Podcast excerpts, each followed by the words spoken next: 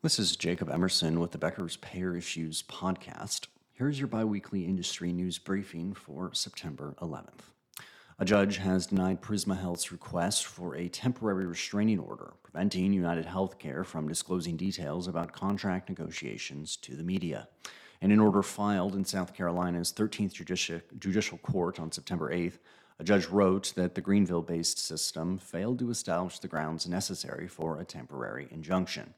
In initial court filings, Prisma had alleged that United Healthcare breached its contract with the system by not disclosing information about Prisma's rate proposals to several media outlets and by not providing a copy of any statement issued to the media at least 48 hours in advance. The judge rejected Prisma's request to issue that temporary restraining order barring United Health for making public any confidential information about Prisma.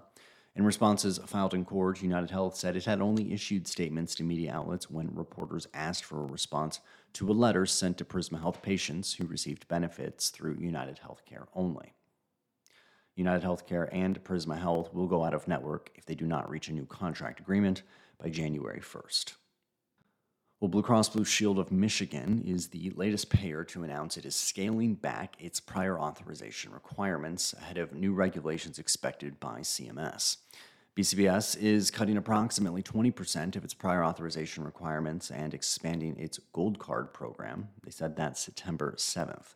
A BCBS Michigan spokesperson told Beckers that the process has begun and it will be a phased rollout.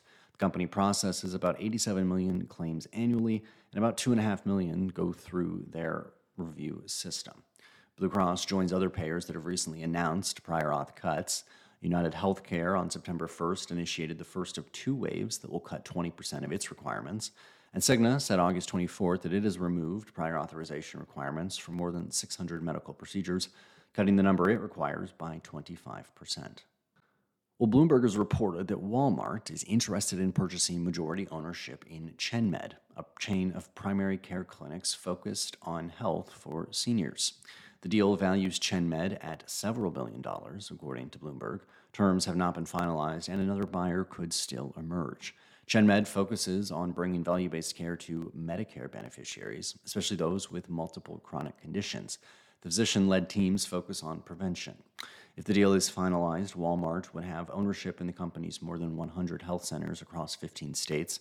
Last year, Walmart announced co branded Medicare Advantage plans with United Healthcare with the goal of bringing value based care to hundreds of thousands of seniors nationwide.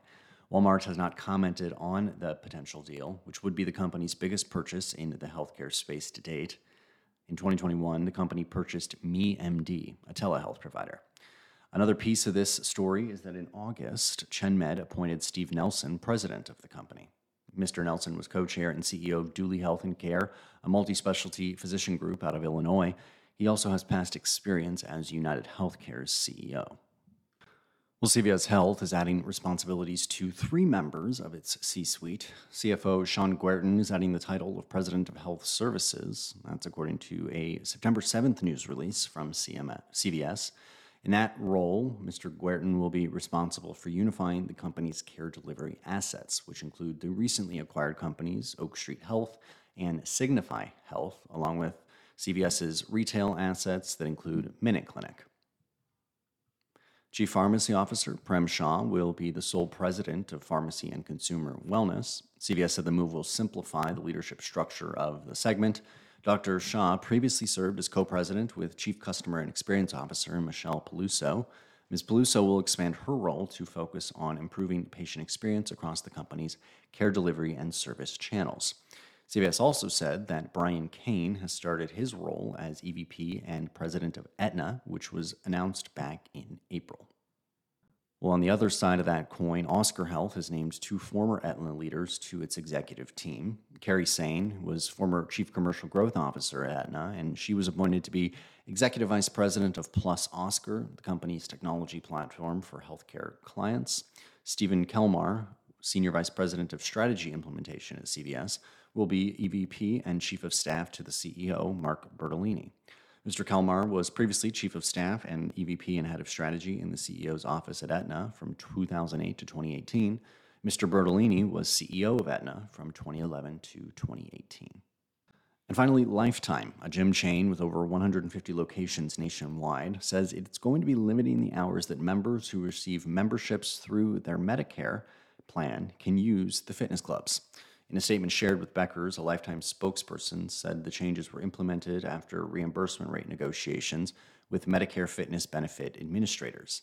Beginning in 2024, Lifetime members who receive their membership through Medicare benefits, such as a Medicare Advantage plan, will be able to use those clubs from 9:30 a.m. to 3 p.m. on weekdays and after 2 p.m. on Saturdays and all days on Sundays. The majority of Medicare Advantage plans, or 98%, they offer fitness benefits to their members, which can include free memberships to gyms. A lifetime spokesperson said the rates at the high end gym chain is paid by Medicare Fitness Benefit Administrators are a small fraction of its normal membership dues. If you'd like the latest healthcare and insurance related news in your inbox every morning, subscribe to the Becker's Payer Issues e newsletter on our website at beckerspayer.com.